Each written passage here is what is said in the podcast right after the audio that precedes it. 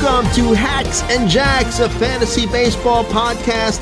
I'm Joe Gallina, and as always, I'm joined by my man Scott Chu.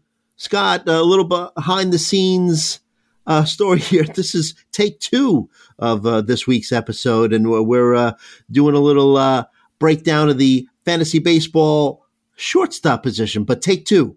Yeah, I mean, you're the real winner here, Joe, because you'll get to see how much better these takes are than the ones I just gave about four or five minutes ago. I think you're really you're going to be really impressed with the growth I've made in the last 30 or 40 seconds uh, to really make this. I mean, and that's what you got to do when you're an FSWA uh, finalist for right. Best Baseball Podcast. That's the kind of growth that we talk about. We're only getting better, episode by episode, minute by minute. We've come a long way and we still have a long way to go. But we'll get through it together. so, so uh, just to give uh, uh, our listeners a reference point, we're recording this episode on Tuesday, February 15th. Uh, Scott, we spoke about this. Baseball still on hold due to the lockout. Uh, Universal DH, though, is a go. And uh, so we had talked about how uh, catchers like a JT Realmuto uh, take a day off here and there, but you can keep their bats in the lineup. Veteran NL players who are injury prone may need a day off or so. You keep their bats in the lineup in the NL. So I love the universal DH. I love offense. I don't know how you feel about the the universal DH. Yeah, I mean, as much fun as it can be to root for a pitcher to get a hit, like they don't do it very often, famously. Right. Uh, I, I never really bought into the oh the strategy part's good. It's like no, it's not. It's just like working around an out, right? It's mm-hmm, just like mm-hmm. having a bad number nine hitter, except you know, yeah, it's basically like having like Billy Hamilton, except they weren't going to run, right? Right? Like right. they weren't going to get on base and they weren't going to run. Like that's really exciting TV, isn't it? Mm-hmm, mm-hmm. These guys probably aren't going to get on base, and if they do, they're probably not going to do anything. Really exciting. So I'm happy about it. And I think the catcher example is a good one because that's really what you should expect from anyone who gets a lift from the DH. Teams don't, not very many teams use a full time DH. I mean, the Angels, uh, the Royals did when they had Jorge Soler at times. Um, but like the days of like the Billy Butler are gone. Where the, right. the full time DH, the, you know, those those players don't really exist much anymore, right? There's Nelson mm-hmm. Cruz, but he's sort of like the end of an era of the always a DH, right? Even JD Martinez played some outfield last season. Yeah. Yeah. They, they, they find ways teams really value that kind of versatility. Uh, so that's what you're going to see. You take a guy who you thought was going to get like two thirds of the at bats and make it like three fourths, mm-hmm. mm-hmm. you know? Uh, because now he's going to get a couple days to play DH. That's the change you should make what you shouldn't be doing is like massive changes for anybody because this is mostly just going to give platoon guys an extra couple of plate appearances a week. Right. Okay. So let's dive right into the uh, fantasy baseball shortstop position. Uh, you've got your rankings in, and we're not only going to talk about your rankings, but the strategy behind those rankings. And uh, I really love the conversations we've had uh, last week at doing the second base position, Prior to that, we broke down the first base position.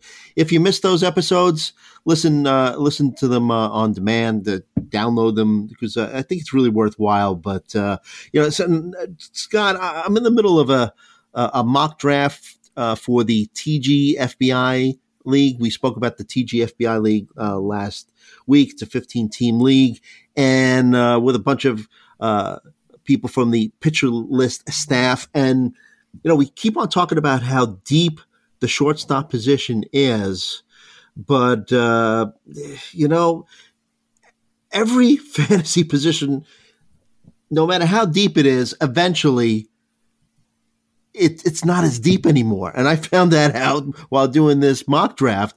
Uh, I, I, I, waited too long before I took my uh, fantasy shortstop, and now uh, the options left to me, Scott, uh, Adalberto Mondesi, Dansby Swanson, Willy Adames, Brandon Crawford, Amed Rosario, Brendan Rodgers. I mean, nice players, but not the elite. No, they're not the elite, and they're not close. That's the thing about shortstop. It is both deep and top heavy.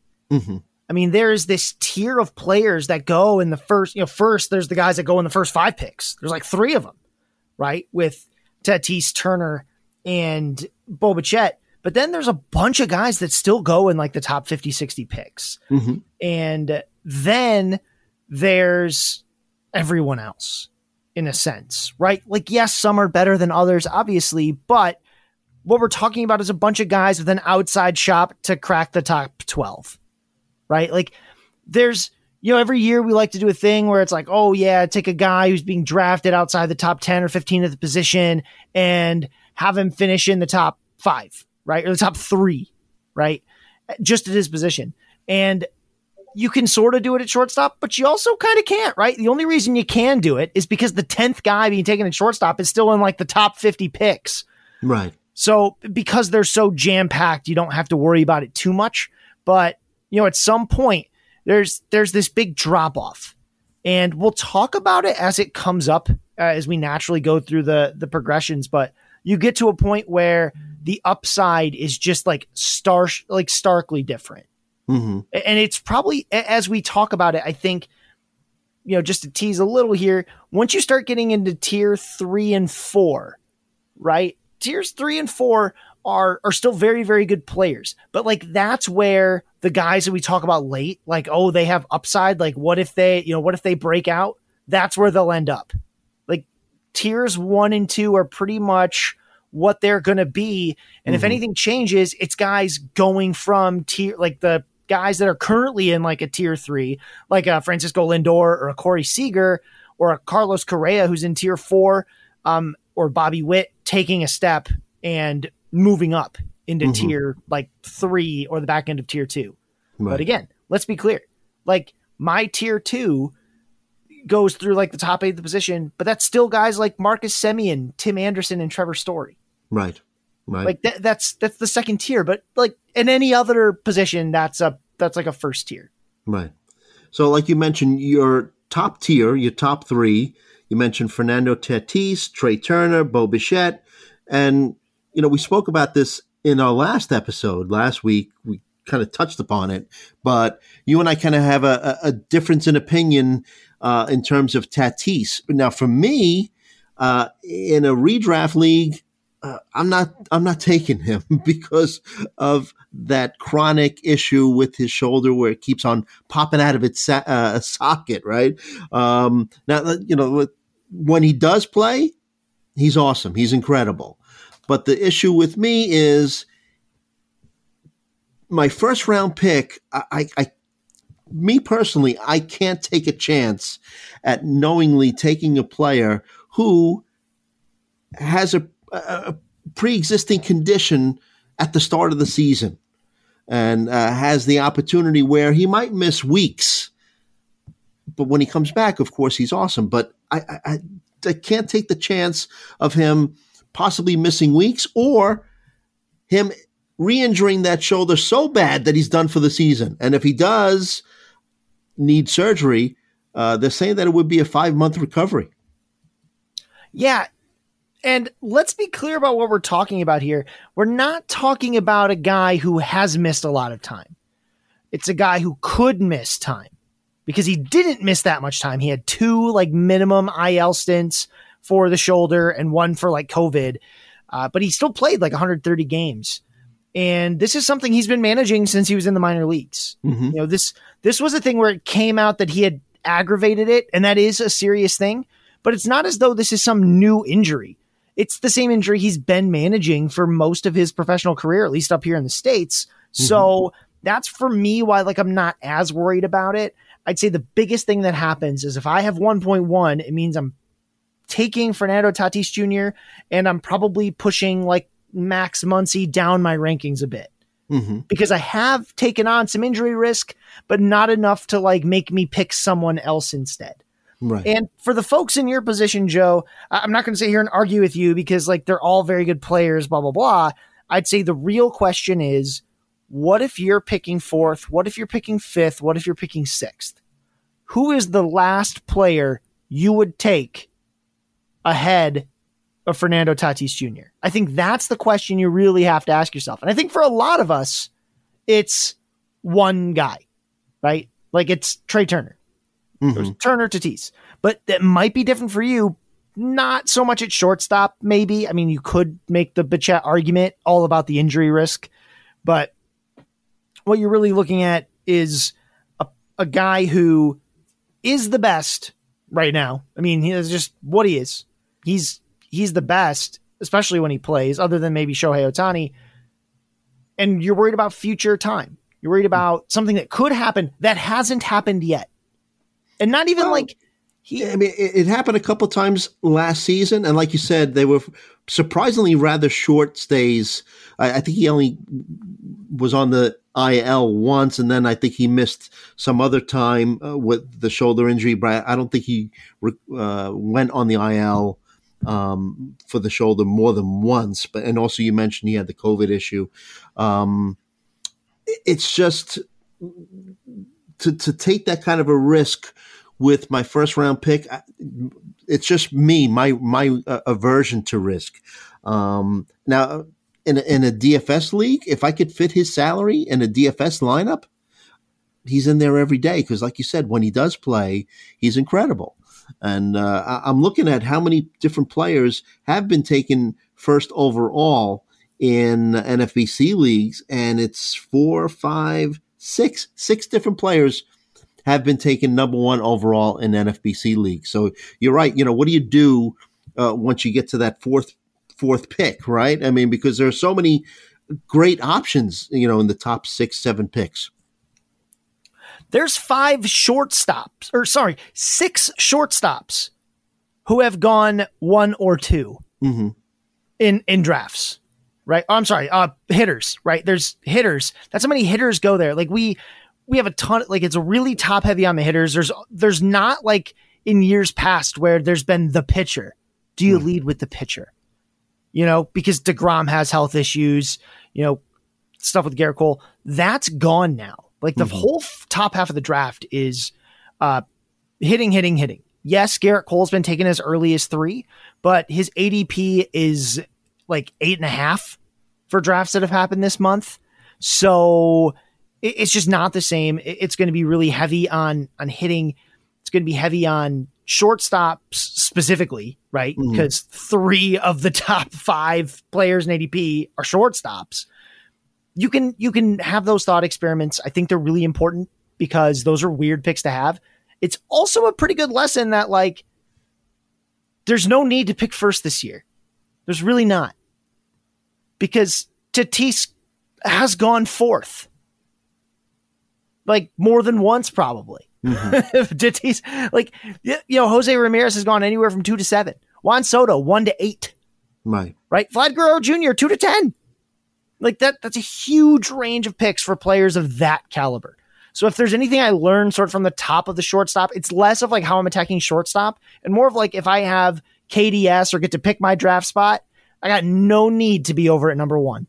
Mm-hmm. I love, you know, I love Tatis and like that's great if I get number one, but I think, you know, there's so, it's so much talent at the top. Yes, again, Turner and Tatis particularly, and Ronald Acuna fully healthy have this tier that no one else can get to in Roto because of the steals. But in head to head, uh, it, it, there's no need to pick before fifth, sixth, 7th mm-hmm. There's a really good player there, and the stolen bases don't matter as much in head to head category leagues. No. Or points. Points, it's even messier. There's tons of players to take there, and you probably end up with Soto. Yeah. Yeah. Um, okay, so uh, why don't we take a look at the second tier? A lot of talent in this second tier got. Uh, you uh, listed uh, Xander Bogaerts as your fourth uh, best shortstop, followed by Tim Anderson at five, Trevor Story six, Semien seven, Wander Franco, eight, and that rounds out tier two. Um, you went a little higher, a little higher on uh, Bogaerts uh, than uh, other uh, rankings. NFBC, for, for, instance, they have him as seventh. Um, what do you love about Bogaerts?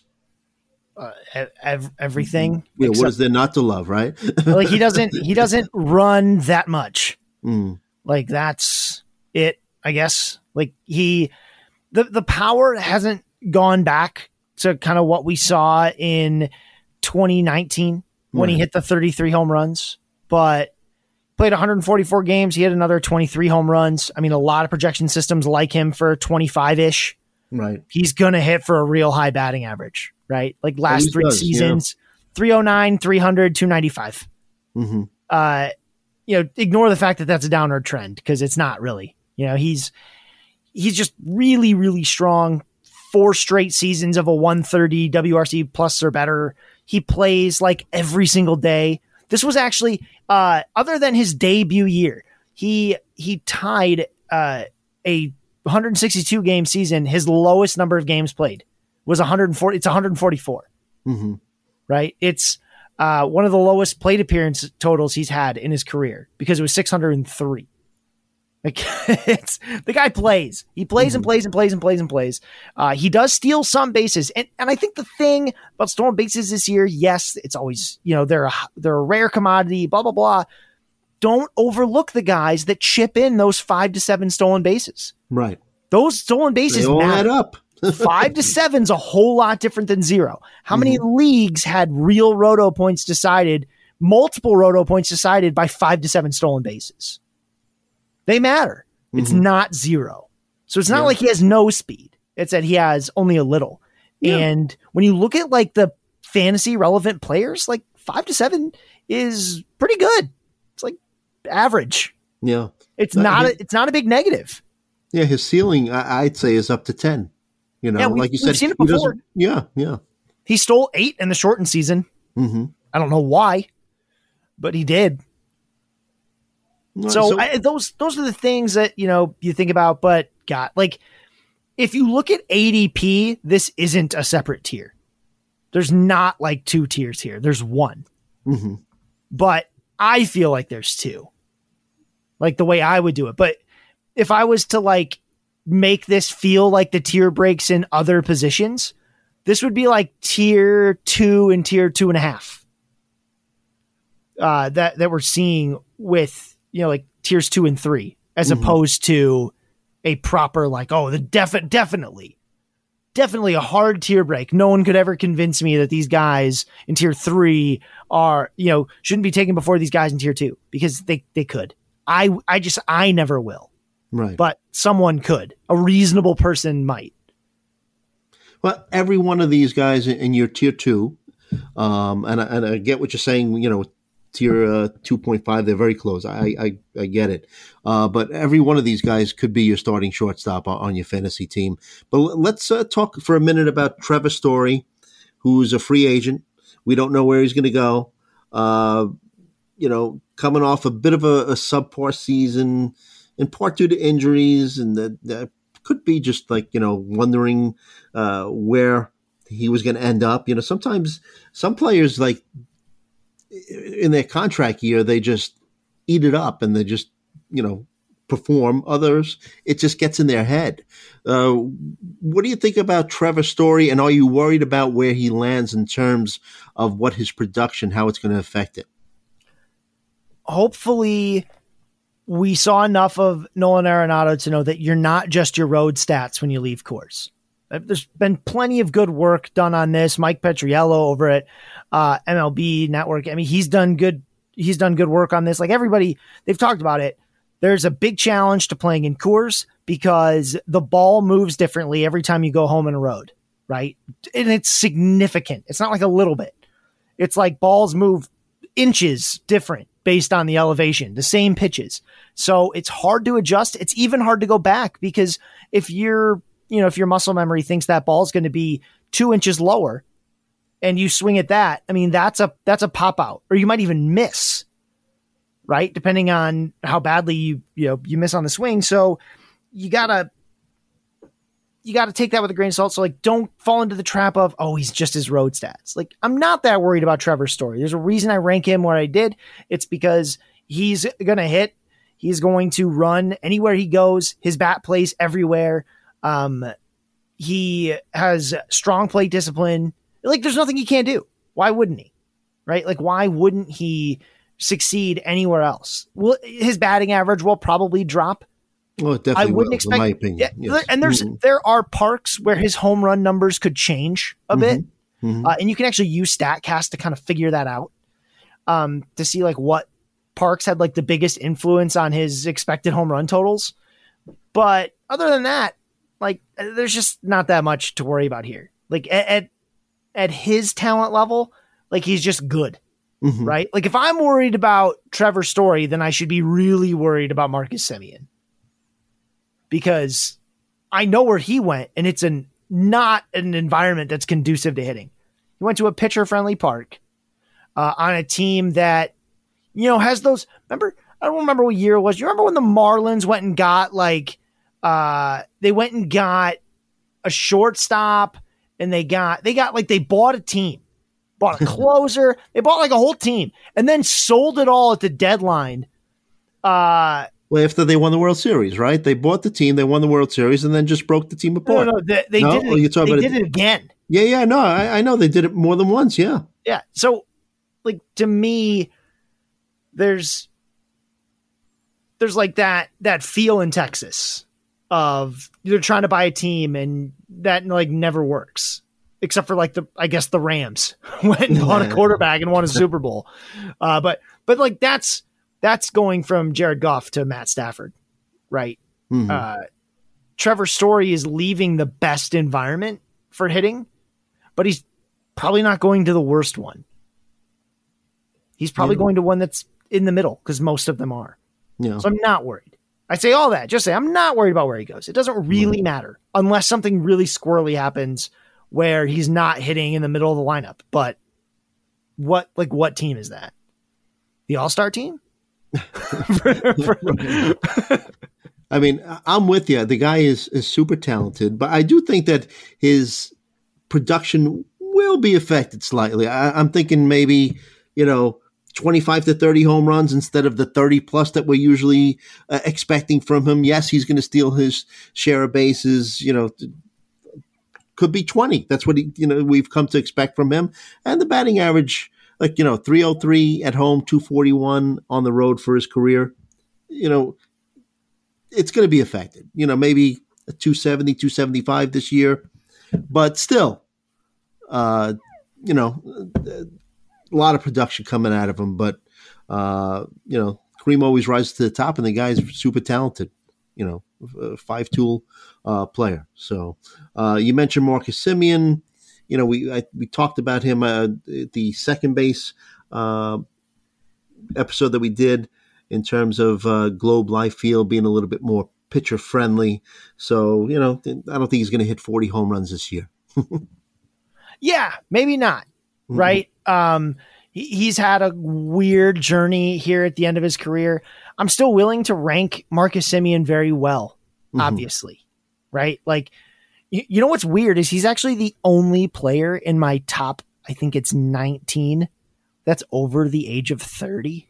Wow. he's the only one. That's the state of the position right now.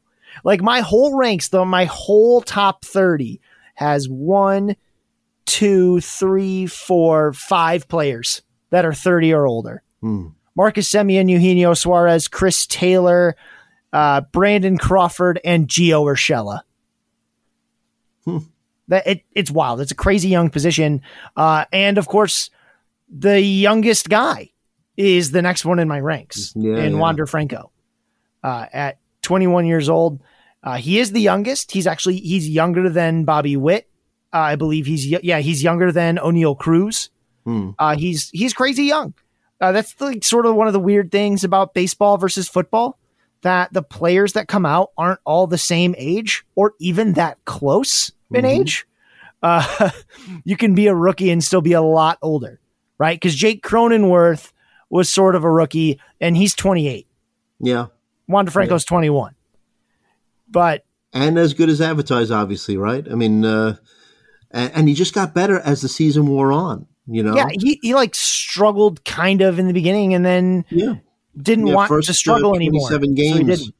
batted 220 with a, the 283 OBP and a 349 uh, slug, and then he finished the season in his final 43 games, 331, 388, 535, triple slash. Took his K rate, lowered it from 20.8 in those first 27 games to 6.4. So great contact Just- rate. Just love it when someone is as good as advertised, right? Uber prospect. yeah. the the best the best to hit tool. Mhm. Like Vlad Guerrero Jr. is the only other like 80 grade hit tool I've ever like I've heard people talk about.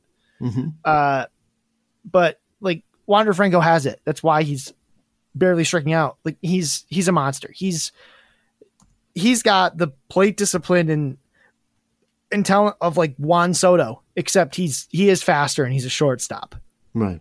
right? And they're about the same age. hmm But uh yeah, I mean Wander Franco I, I really want to draft him and I won't be able to because someone will always take him before me. But it's not because I don't like him, hmm but it's because somebody loves him.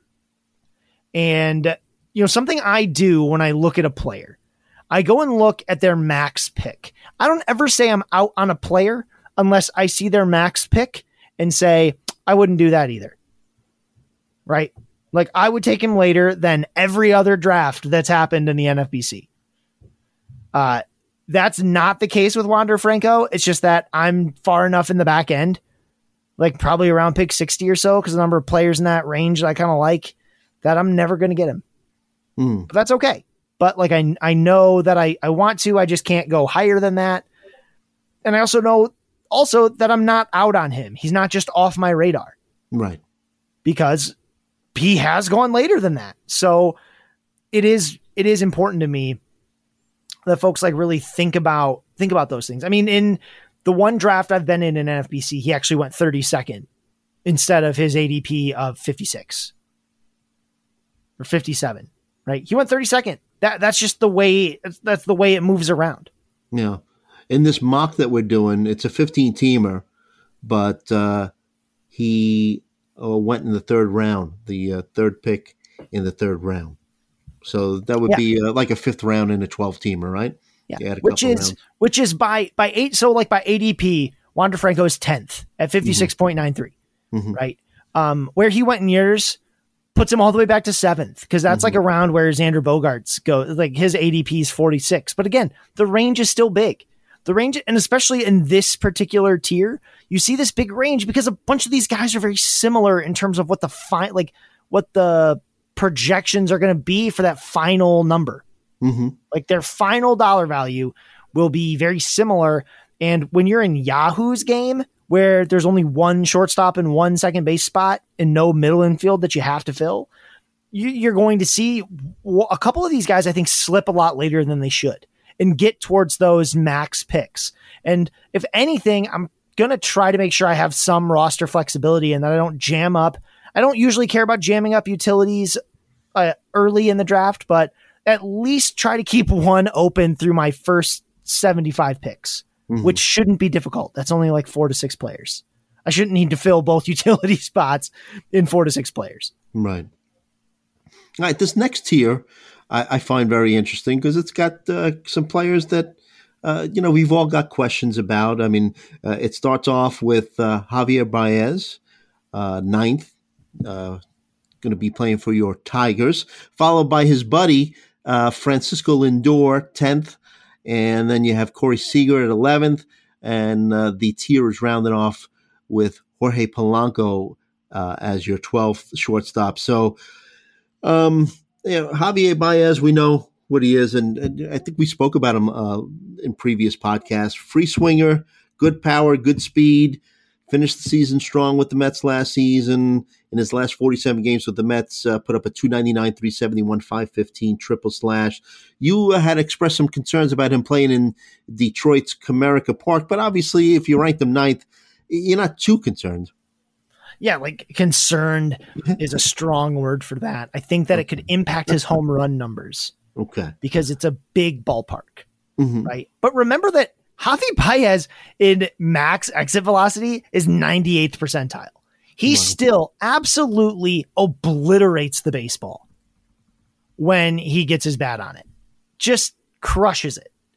Right? Like the batting average obviously could use a lot of work, but he he's still a plus like he's still a plus defender, he's still fast, he still hits the ball really hard. So that's enough to get him ranked in sort of this this range, right? And it's not mm-hmm. as though mm-hmm. Statcast like thinks he's a fraud. You know, they actually it Statcast supports the a lot of the numbers he had uh, that he had last season, and when he played, he was good. He he stole bases, he hit for power. The batting average was bad, but it wasn't catastrophic. You know, uh, mm-hmm. the OBP was real bad because he doesn't walk. He just doesn't have any interest in it. And yes, he's striking out over 30% of the time now. One, two, three strikes, you're out. One, two, three strikes, you're out. One, two, three strikes, you're out. Uh, but because he's he still has that plus bat speed, and because he still has plus foot speed, he's you know he said a he said you know he was at thirteen point four percent barrel rate. Yes, he again yes he's striking out a lot, but he's still doing good things with the bat. Mm-hmm. He can he can still be very very productive even with the bad plate discipline and ultimately plate discipline isn't a stat in most leagues. Right. OBP is to an extent, batting average is to an extent, but like swinging strike rate isn't a stat in your league. And is it troubling that he has a high swinging strike rate? Yes. And for most players that'd be a concern. But like he's shown that he this is the type of player that he is and he can be successful that way. Mm-hmm. So let him. Let him be and stop, you know, stop making him fit your little archetype of what a good player has to be. Mm-hmm. Yeah, eventually, I mean, yes, it'll fall apart. We know, we know, yeah. because eventually the body's going to lose that extra, you know, 15th of a second that Baez has that the rest of us don't. Right. That he can make adjustments that the rest of us can't make. And eventually that'll go away. But it hasn't yet. In fact, he was as good as ever. Yeah uh, yeah, the whole fantasy fantasy baseball community f- for years now has been just waiting for those strikeouts to catch up uh, to his production, but he's still putting up a decent batting average. And like I mentioned, really finished the season strong, batting 299 in his last 47 games for the Mets. And speaking of the Mets, his buddy Francisco Lindor, you rank him 10th. Uh, NFBC has him as the eighth shortstop going off the board. Fantasy Pros consensus ADPs has him going as the eighth shortstop going off the board. Um, you know, strikeout rate's gone up three straight seasons for him. WRC plus down for three straight seasons. Uh, power metrics are still there. He put up some big power numbers in September. Um, you know, had a, a very, very, very slow start to last season. Um, you know, 288 batting average in his first five seasons, batted 240 over his last two. Uh, never great batting average against breaking stuff, but the bottom really fell out the last two seasons, batted 184 against breaking stuff. So yeah, it's it's really weird too because when I went when I went to the rolling charts mm-hmm. for you know for Lindor, I expected a big like a a very visible thing. I expected this big like dip or something. It's not there.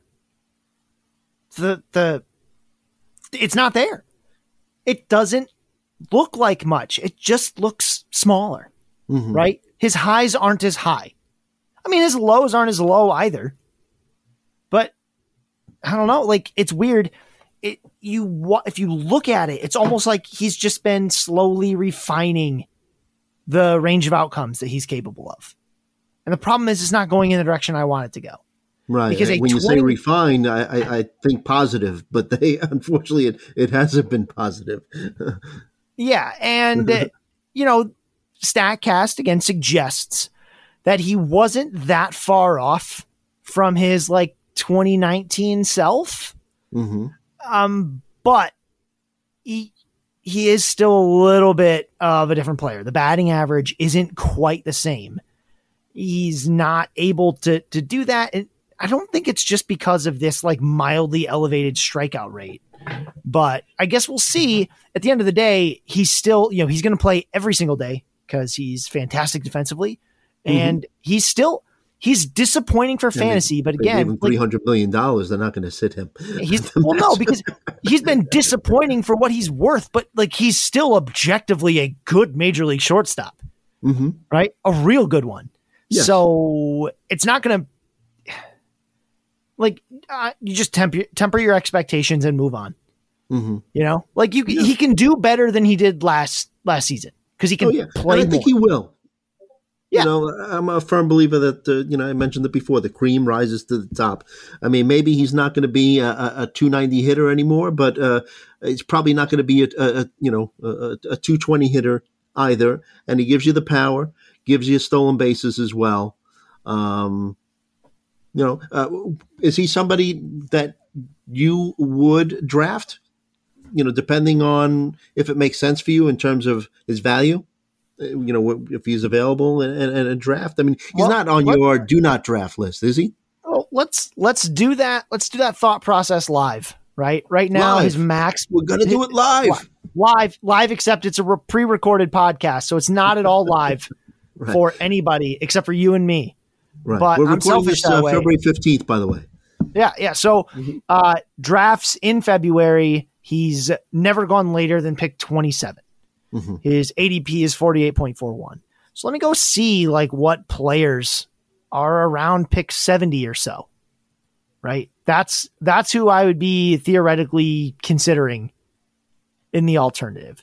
So in pick 70 or so, we're looking at uh Nolan Arenado, Lance Lynn, Logan Webb, Jose Altuve, Ryan Pressly, Jorge Polanco, Corey Seager, Edwin Diaz, and I ranked him higher than Jorge Seager. Polanco or Corey Seager. Yep.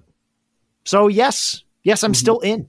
Mm-hmm. But I mean, the draft I was in, he went around pick like fifty something. Mm-hmm. Uh, so I'm probably not in in that range.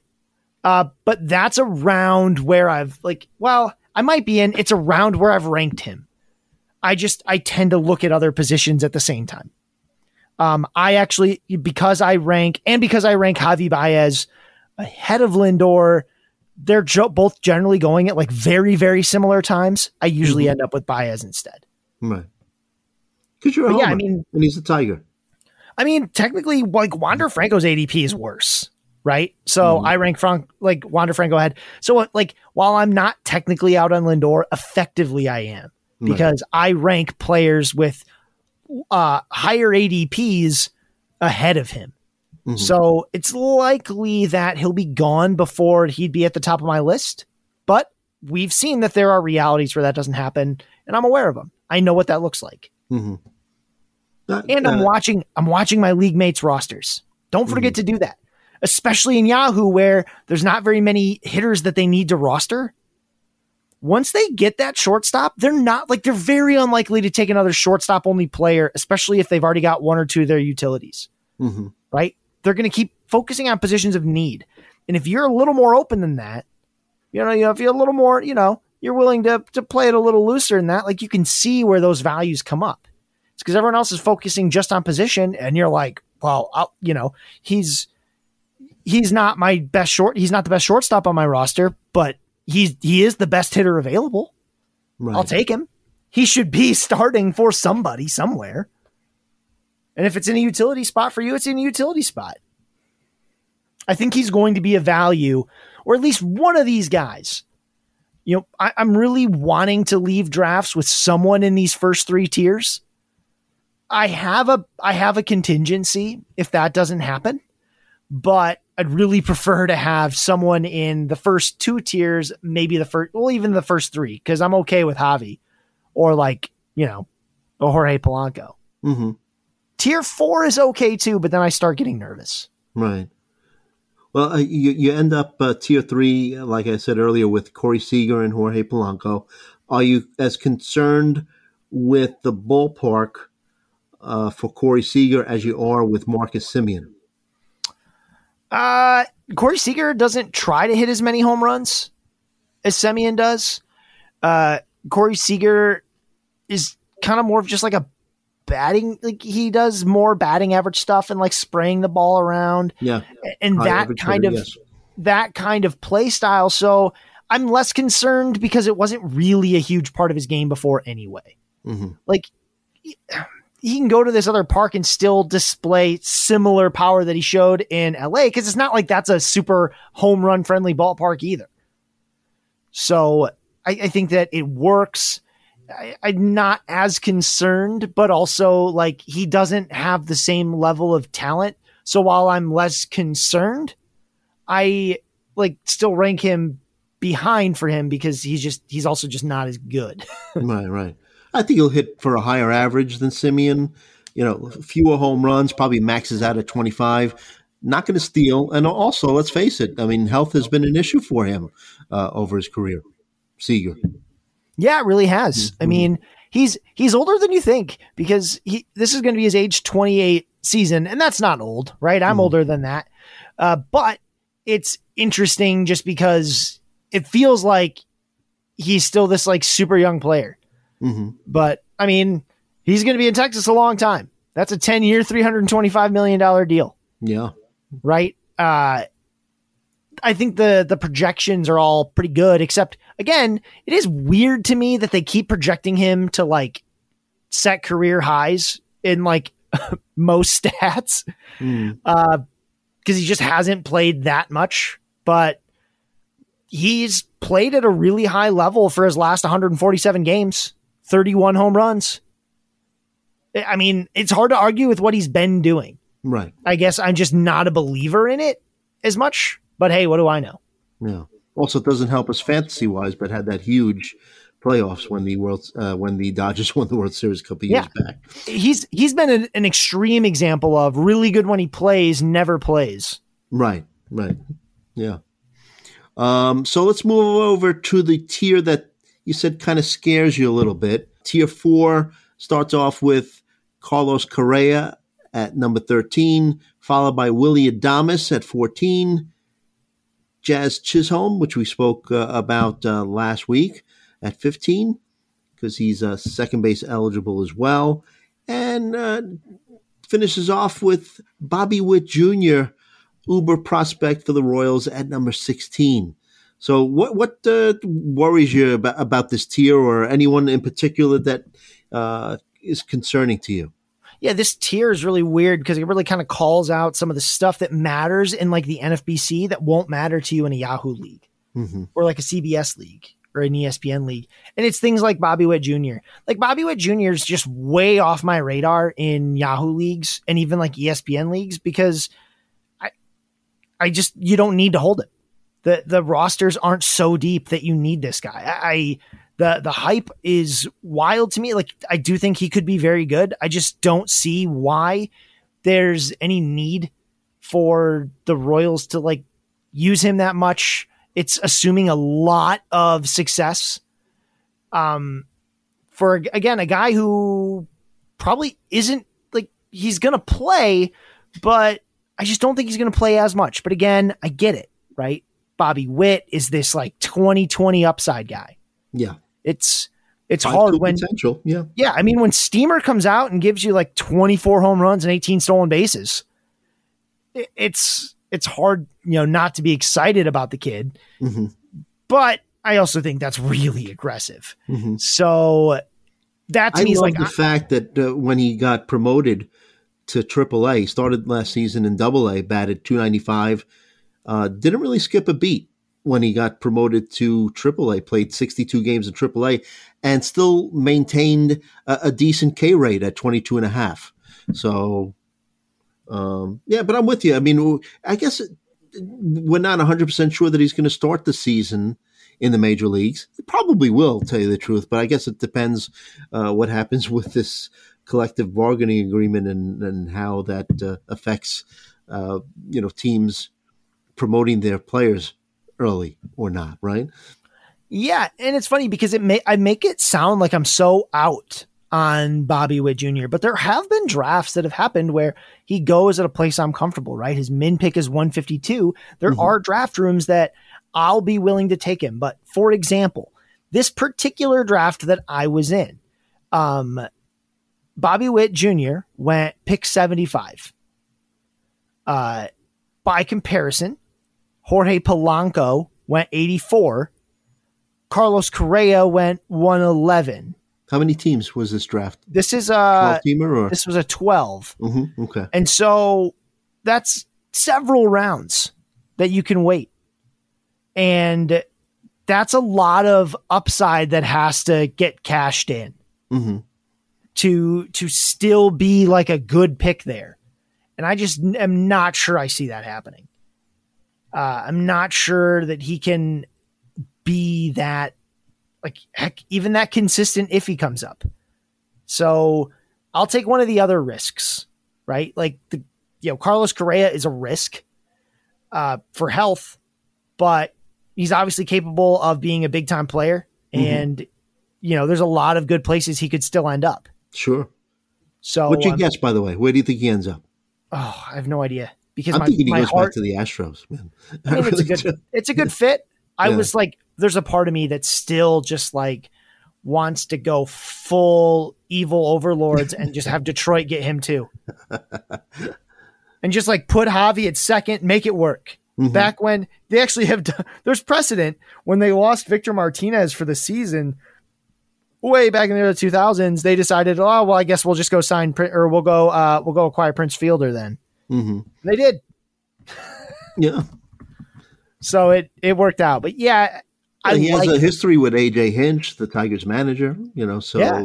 yeah, so so that's there. But I mean, when you get back to Bobby Witt, again, good play discipline. Every I mean, he's got all the stuff you you want to see, right? He can strike out a little more than you'd like, uh, which isn't great. You know, 22.5% in AAA isn't bad. That's going to probably look more like in the in like the mid to upper 20 percentages in the major leagues. I'm surprised that places like Zips project a lower strikeout rate in the majors than in than he had in AAA yeah, that's Uh, or double A. or double A. But I mean, that's cool. Like I, I love the projection systems, but it's worth looking at those things, Mhm. right? Like, is he really going to have a better strikeout? Like, do I really buy what Steamer's saying and that he'll have a lower strikeout rate than he had in double A and triple A? Because he's never seen breaking balls like this. Mhm. right? He's never. I mean, that's that's an adjustment. Can he make it immediately? Absolutely, sure he could, but like that's not something I like to bet on in a twelve team league. Yeah. I mean, he, I I have to have all like he can't be my first shortstop, like my first shortstop eligible player. no, I he's agree a- with you. Yeah. That like Mhm. that's the thing he can't be. Mhm. And and that's where like when I say I'm starting to get nervous, it's because there's guys we're now getting to a tier where there's guys where I say that cannot be the first shortstop I take. Mhm. Bobby Witt Jr. is one of those shortstops. He cannot be the first shortstop I take. Which is funny because there are players taken after him that I'm okay with if that ends up being my shortstop. Right. Which sounds counterintuitive because I rank Bobby Witt higher. But that's because that's a very specific scenario where I don't have a shortstop. I can't spend the earlier pick on a Bobby Witt Jr. because I need some stability. Right? Like I can't rely on a guy who I don't have no idea if he's going to play.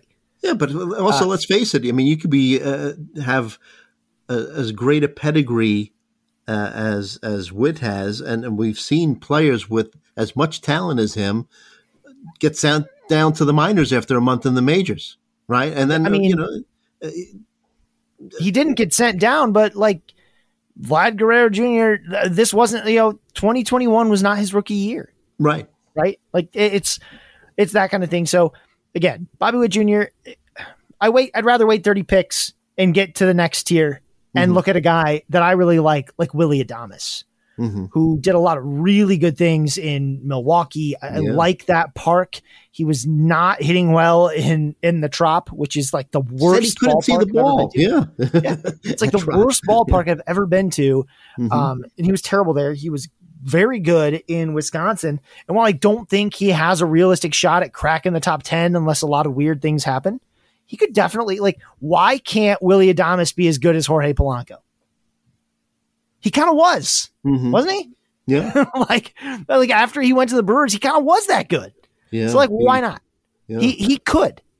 Again, he was batting 197 until the trade. He had a 35.9% K rate. Then from May 22nd on, cut that K rate down to 25.4 and batted 285. So, yeah. May And May 22nd, I'm guessing that's the date he was traded. I believe so, yeah. Yeah. So I mean, it's just again worth noting that like from that time, he played really, really well.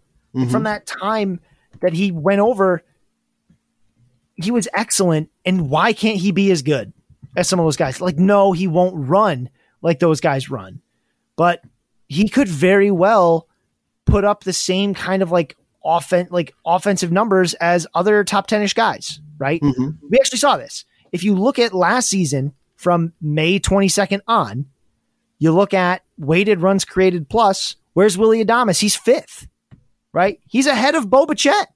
hmm He has 135. He's behind Tatis, Correa, Turner, and Brandon Crawford. But Adames had 20 home runs in that stretch. Like that's like I think that's the third most among uh shortstops during that time. It's I mean he was just a completely different player. Hit 285. It- everything's different. I'm all about that. As opposed to a guy who like in the same time span had similar like power speed numbers, which, which is Dansby Swanson, but hit for 30 less points of batting average. And that makes a big difference. Yeah. Uh, and before we move on, just want to mention since we mentioned uh, the Astros, uh, keep an eye out for Jeremy Pena, uh, power speed guy who's probably going to be the starting shortstop uh, if uh, Correa doesn't come back to the Astros. So just keep him on your watch list. Yeah, he's going to be a guy that I mean this happens every year. There's this player that's like, look, he's he's a guy that's a sleeper for me because he looks like he's going to play. hmm And and like honestly, if you want to look at don't make this a comp. This is not a comp. Uh, even though Jeremy Pena, I believe, is like their number one prospect right now. Uh, but anyway, the this is not a comp. This is not a comp. This is not a comp. This is not a comp. It's not a comp. But this is not a comp. But this is very much a situation like we saw Jonathan India come out of last year. Hmm. A, a, a situation where if they don't re-sign Correa, um, Pena's gonna play. Yes, there's other guys that could step in. Maybe, well, Aledmys Diaz could play short. Like Bregman could move to short in a pinch, so that you know maybe Taylor Jones or Aledmys Diaz can go play in the corner infield or something. Right? Um, there's a couple moving parts. I think this team is going to make some moves still. Uh, I just don't. I'm not certain that they really count on Chas McCormick coming into the season Hmm. and and being their starting center fielder. Uh, I I just don't know exactly how that would work, but anything's possible. But yeah, Jeremy Pena is a guy who, again, you should think about not because again he's some sleeper you got to have. It's just if he has that job and no one comes in to take it from him, he can do something with it hmm right? He can be a tw- 15 to 20 home run guy with 10 stolen bases. Definitely. and that's yeah. something. That's not nothing. Now, in a Mhm. 12 teamer, it's kind of nothing, but it's not entirely nothing Mhm. for a guy who, God, where's even, where is he even being drafted? Uh, his min pick is 297, so not drafted right, right. in a Yahoo league. He's not Mhm. drafted. But if you're in a 30, if, you know, a, a league where you're uh, drafting 30 rounds, want to make him one of your last picks, take a chance. Uh, especially if it looks like, like you mentioned, that he's going to be the starting guy there, or at least It's getting, great- uh, yeah, I mean, it's a great draft and hold pick. yeah, it, it's a great pick for you know really deep rosters like the like deep dynasties and stuff like that. I, I think it's a great player to be aware of, hmm uh, so that you can be that half step ahead. When they're all watching Jed Lowrie be hot in April for no reason again for the bazillionth time. right, You'll be like, oh yeah, I did look into Jeremy Pena a little bit, and he had a, you know maybe he had a good spring. Yeah, and it you know something to keep watching and you're not wasting your time with the noise of here we go again jed lowrie. Right, or you know some very random play like a like a harold castro goes on a hot streak for two weeks like who cares i mean Harold Castro cares. His family cares. The Detroit yeah, Tigers. His mom care. is very, very as proud a, of as him. a fan. As a fan of the Tigers, I care, but for fantasy purposes, I don't. Right. I, I want to focus my attention on guys who could make an impact, right? And Jeremy Pena is a guy who could be very relevant as an injury replacement sort of player or like a middle infielder in like that ESPN or NFBC style league, even if it's only 12 teams. Mhm. There's an opportunity there. That's that's what I'm looking at Pena for. He's going to be on my watch list like immediately. Yeah. 291, 371, 444, triple slash in three minor league seasons. Yeah. Hit- Who's a guy that could do something good that I could add for zero to one dollar? Hmm. It's a very short list. Jerry Jeremy Pena looks like the whole list currently. Right, right. Well, there's another guy I'll mention later that uh, I'm kind of interested in, but uh, let's take a quick break right here, and when we come back, we'll uh, discuss some of the shortstops who are part of uh, Scott's fifth and sixth tiers, and uh, like maybe we'll mention that sleeper that uh, I mentioned before. But we'll be right back. Hey, Alex Fast here, and thanks for listening to this podcast on the Pitcher List Podcast Network. If you're a fan, consider supporting all of us by getting a PL Plus subscription, where you're going to get an ad free website and get access to our Discord, where you can talk to all of our podcast hosts and staff. Plus, you can hang out with our incredible Pitcher List community. It's basically a baseball sanctuary year round for as low as $8 a month. You can sign up at pitcherlist.com backslash plus, and you're going to get your first month free with promo code podcast. Also, don't forget to check out everything else we do as well from YouTube videos, live streams, newsletters, off-season articles, TikToks, breakdowns, over 15 baseball podcasts on our network. We can't stop talking about baseball even during the off-season. So sign up for PL Plus today at pitcherlist.com backslash plus and use promo code podcast to get your first month free. All right. Thanks for listening. Let's get back to the show.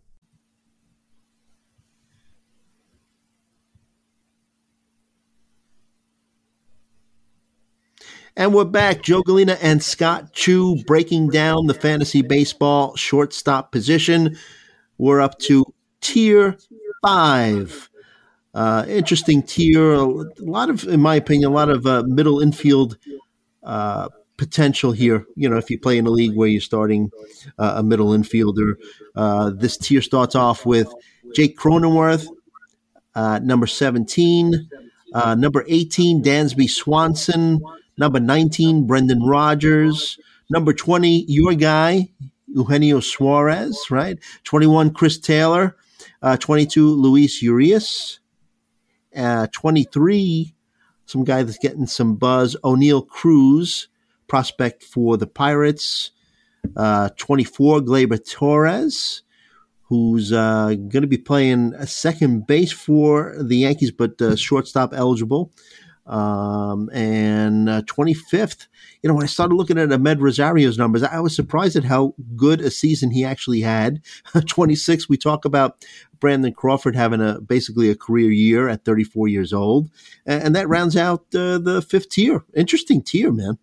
It's huge. yeah, right? Because now, now it's just guys. In, in a 12 team context, we're starting to get to the point where, you know, I probably could have split this tier in half around Chris Taylor if I really wanted to. But at some point, I kind of get to the point in a, in a Yahoo 12 teamer where if you go to the rankings and you see the assumptions we're making, it's the Yahoo standard 12 teamer. Um, in that format, there's, you know, do I really like, yeah, Chris Taylor's safe, but he's also fringy in terms of like being a super useful player in that particular format. So I don't mind swinging for the fences on a guy like Oneil Cruz or Gleyber Torres, Mhm. right? There's a reason Jonathan Villar sneaks into the back of these rankings. And it's because if he goes and finds a starting job, he can go back to stealing bases and hitting for power again, right? Everything else is a wild variable, but he could do something right. and and that that's meaningful. That that could be valuable to somebody in a league. He could be added in a 12 teamer. He could be relevant in a 12 teamer. Um, but you know, we're very quickly getting to the point where the paths to being a viable 12 team starter are slimmer and slimmer and slimmer. to the point mm-hmm. where a lot of these guys can only really attain that for a couple weeks to a couple months at a time. But my mm-hmm. guy out of it is Suarez, of all things. Um, and I know it's just me. The strikeout rates aren't always good, but he's still going to hit in the middle of a lineup that's still pretty good.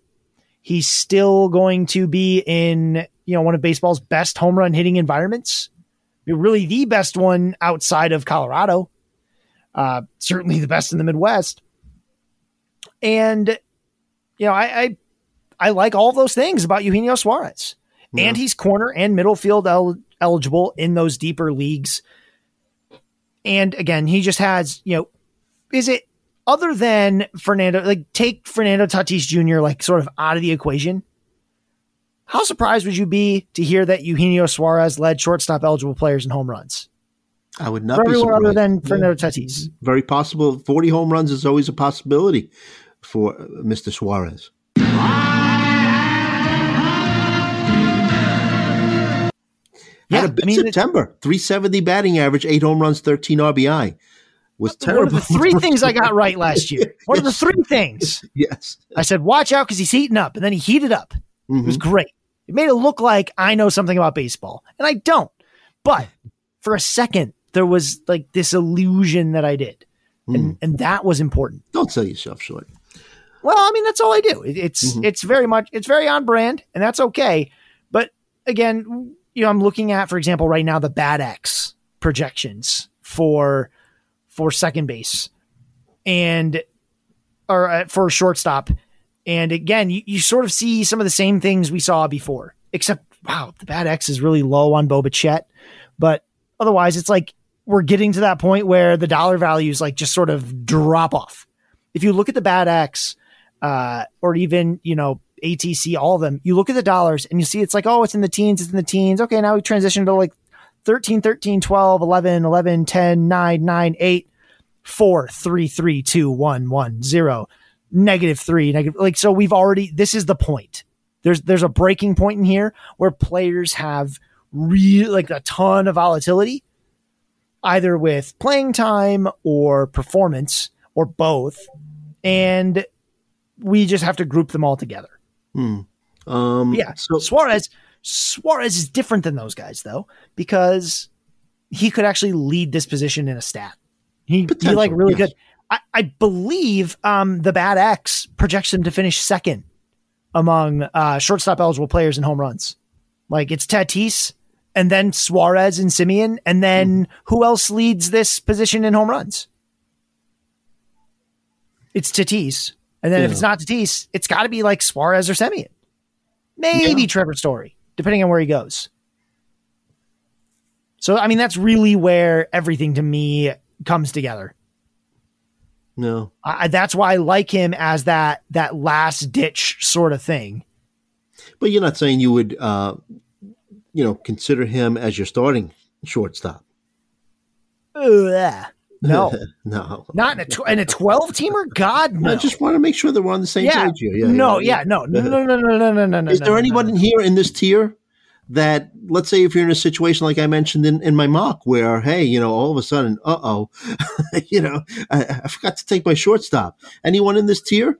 I mean, you know, look, I look at Jake Cronenworth and, you know, the guy stole had a couple of seasons in the minor leagues where he stole 20 stolen bases. Now he's going to be playing for Bob Melvin, former uh, manager for the A's, right? M- maybe he has a 10 stolen base season in him. Maybe, you know, Bob Melvin, famous for letting uh, guys like Starling Marte run like crazy, right? You know, uh, Cronenworth, yeah, maybe a 275, 20, you know, 23, maybe 25 home run season. I mean, maybe, yeah. right? He's not like particularly fast so I'd be surprised if he ran that much, but he could. I, I mean, I, he had a couple of 20 stolen base seasons in the minor leagues, but uh, I get, that doesn't always mean that you're fast, right? I guess. Right. running in the minors is, you know, stealing candy from a baby if right. you really want it to be. So, like, his sprint speed actually is a lot better than I thought it was. Cronenworth's a little quicker um, than I gave him credit for. I, you know, I know this because they keep saying it on the athletic, but the most like the most important correlation between stolen bases is actually not sprint speed, it's speed to first. And I'm Mhm. not entirely sure how to get that right this second. But yeah, like stolen more stolen bases would be cool, I guess. Uh his Yeah, look, value if he if he's a, a 20, 25 homer, 10 stolen base guy with a 275, 280 average, you know, I mean, not bad. still you know, for, for this late in the draft, for where he's going in drafts. Yeah, I mean, right now though, he has a total of seven stolen bases and 835 plate appearances. Hmm. So, like, we're, we're asking him to change a lot. I think that this tier isn't the same as the tier that exists in reality when you look at ADP. And if you look at the real, like, so, and that's how I like to do this. I like to look at my ranks and then I like to look at the ADP to tell me, like, I don't have to answer the question necessarily based on my ranks. I have to answer the questions based on the ADP. The. ADP is more likely to tell me the probability of this player.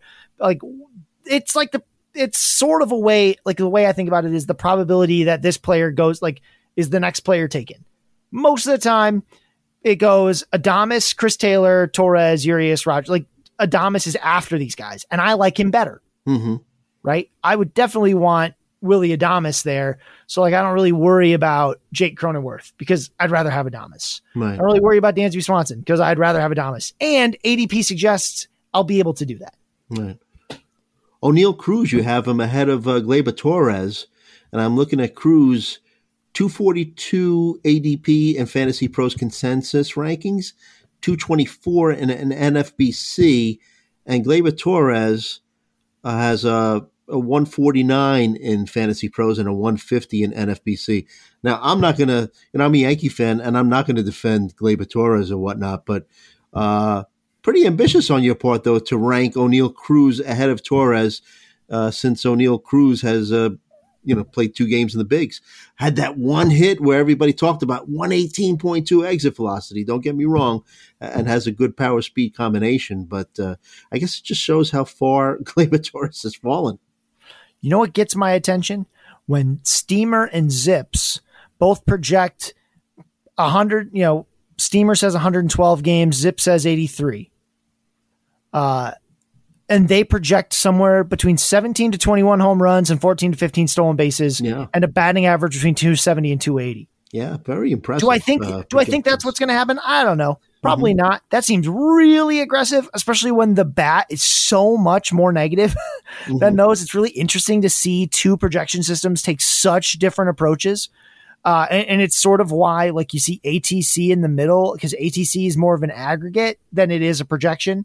It like takes all the other projections and aggregates them together. Ariel Mhm. Cohen does it. He does a really nice job with it. Yeah, no, great job, But- definitely. But again, like in a 12 team league, I'll take this chance probably before I take the boring chance on Gleyber Torres hmm because Oneil Cruz could really give me something that I can't really find in the draft at this stage, and Torres doesn't. Right? Like realistic. I mean, Torres could be like a 2010 guy, like a 20 home run, 10 stolen base guy with okay counting numbers and turn into like, I mean, wh- where's his ceiling?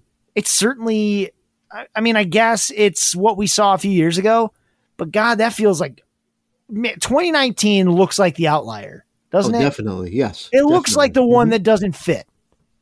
Yeah, one of these things is not like the others. Yeah. Yeah.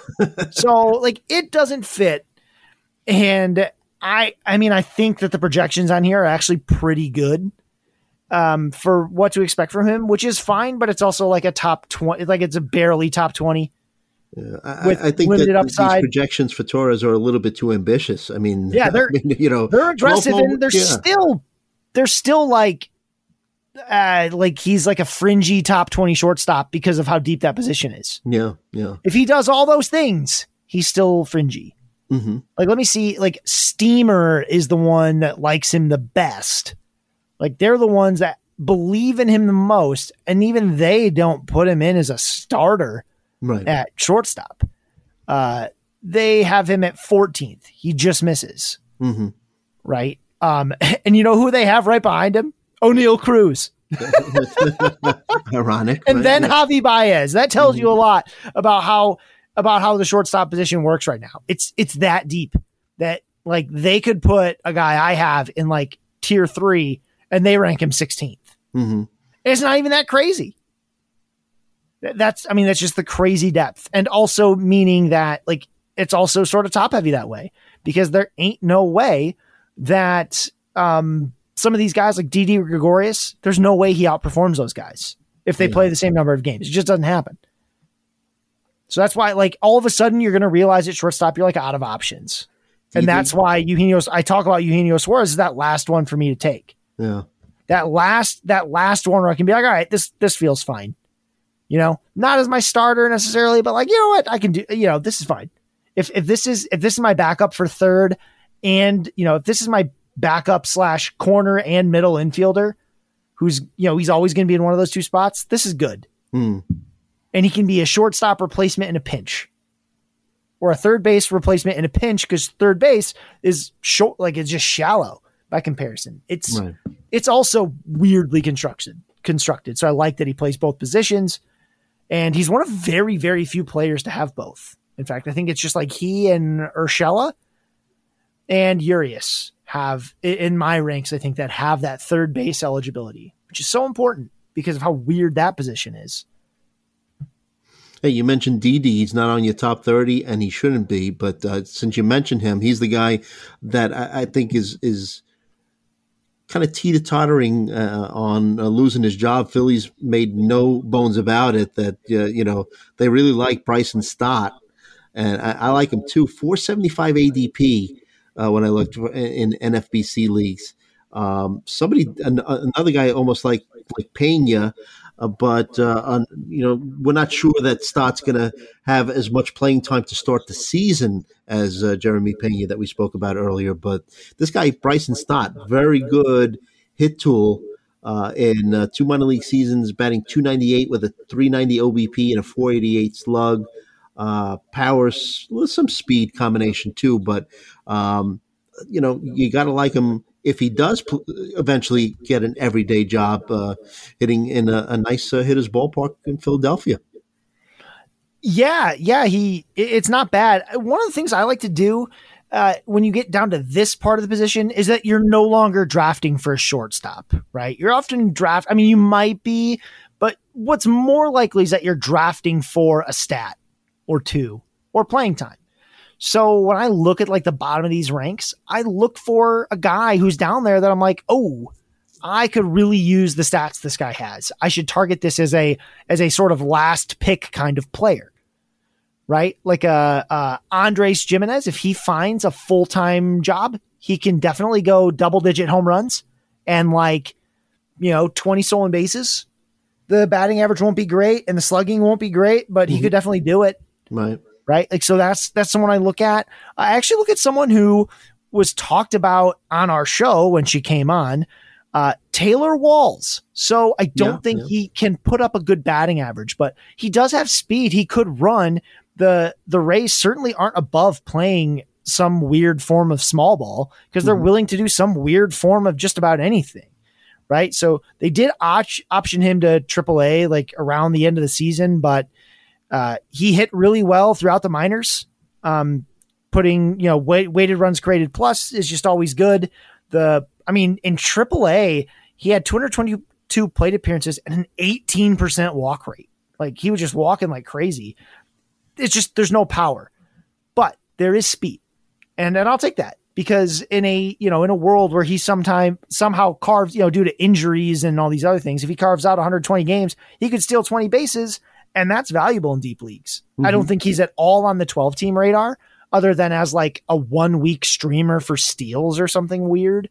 But, you know, w- when you're when you're shooting for like the home run like the home run sort of ticket at shortstop, I, I think that you're right like you really have to be targeting like earlier guys. Like you mm-hmm. have to be looking at an Oneil Cruz uh, to make that big impact because that name that's like somewhere, you know, there's not a name outside the top, heck, even outside the top, let's see, outside the top 20. I'm not sure there's a name outside the top 15 that I would say has a real shot at the top five next mm. year. So yeah. you can't play that game. Like who yeah. outside the top 15 could finish in the top five at the position? Like none. I really don't think. I mean, maybe Correa, who is 15th, Like maybe Adames if he somehow stays the the Brewers version permanently. But like that's a lot of good things have to happen for Yeah. for that. And, and so I just don't I just don't see it. And just to give her credit, when you, you mentioned Taylor Walls, it was when Shelly V came on our our, our uh, podcast. Yeah, So- yeah. There was a reason he was because he was the shortstop that came up when we Yeah, thought it was going to be Wander Franco. Yeah, Uh, it was worth paying attention to. He is he's strong defensively, but his you know his bat just isn't really there. His batting average is terrible, hmm but you know he does he does field the position quite well, and and he's got an okay hit tool.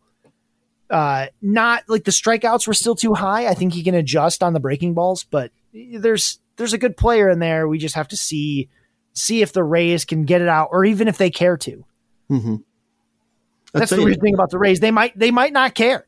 They might be like, uh, you know, yeah, you could be better, but we don't need you to be. hmm Weren't We need you to do the thing we Weren't ask. they giving him time in the outfield too? Obviously, because, uh, or, or am I thinking of Vidal uh, Brujan? Uh, Brujan, like he'll he'll play in the outfield. Yeah, yeah. I don't like. I, I'd be surprised if yeah no. So Walls played some second, but Mhm. mostly just short. That's I mean that's really the type of player that he is. yeah, yeah. But yeah, I mean they they mix and match Well, they their get rid of Joey so Wendle much. too, so maybe that could be his uh, role this season. Yeah, I mean he Mhm. only played 54 games last season after he came up late. hmm Uh, and I mean, it's not like he gave his team a lot of reasons to keep him up there. hmm He he had a 211 batting average and a 296 slug, right? Like not a lot of reasons, but you know, his 80 WRC plus is still better than Rougned friggin' Odor. So, oh, no, let's not talk about him again. but he's got a job. So why not Taylor Walls? there you go. Why not Taylor Walls? At least I Anybody could use him in fantasy for something, Yes. not Rougned friggin' Odor. Anybody else in this uh, the, these last couple of tiers that you want to talk about? The, I was surprised. You know, we- we're going real late on this podcast, but um, Amed Rosario, I was surprised at uh, his numbers. I mean, you know, he was always a, a considered a top prospect for the Mets, but uh, now he's a guardian. I, I think he has a shot for 15 home runs and 20 stolen bases this season. He was 13 for 13 on stolen bases last season.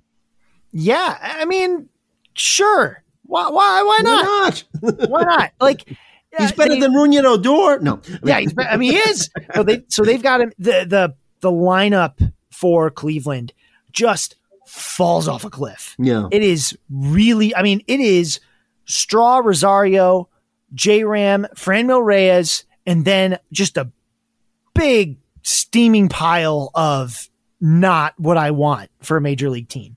Right? Bobby Bradley, Steven Kwan. I don't know who that is. uh, Andres Gimenez, who you know was part of the trade with Amed Rosario. They have Yeah. him batting seventh. Uh, Austin Hedges, the catcher, and then Bradley Zimmer, who I keep forgetting is still in the league. Mm.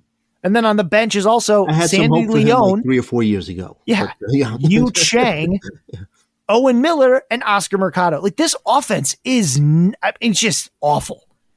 It is it is terrible. There's not. I mean, there's Nolan Jones, uh, who's who I think is interesting.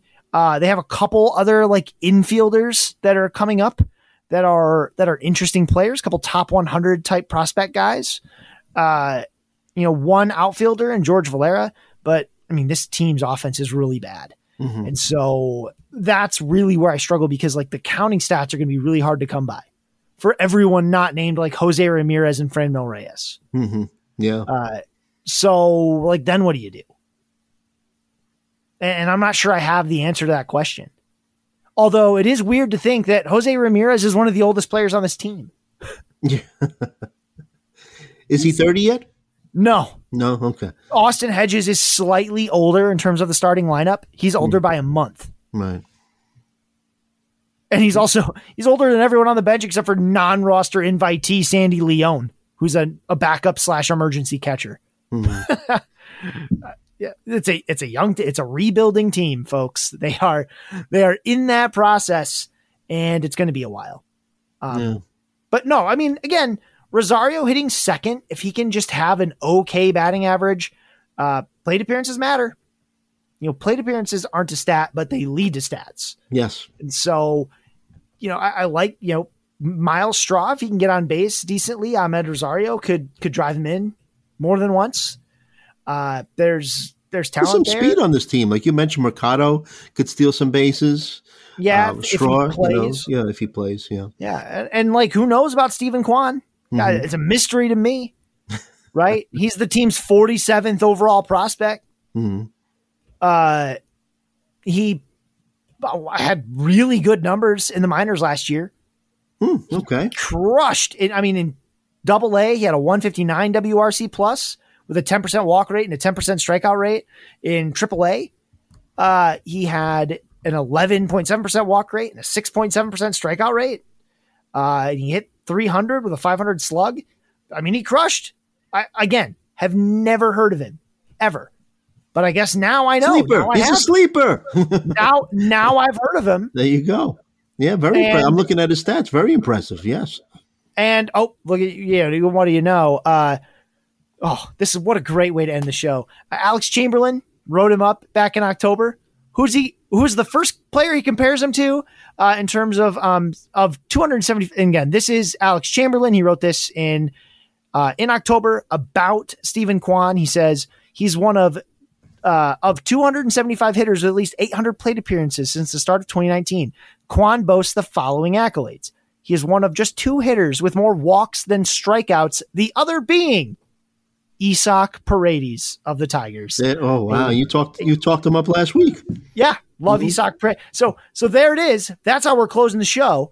Uh, Talking about a tiger. yeah, yeah, yeah. On my end, I mean, you yeah, can yeah. do whatever you're going to do, but I, am I'm, I'm finding a way to end it with Isaac Paredes every single time somehow.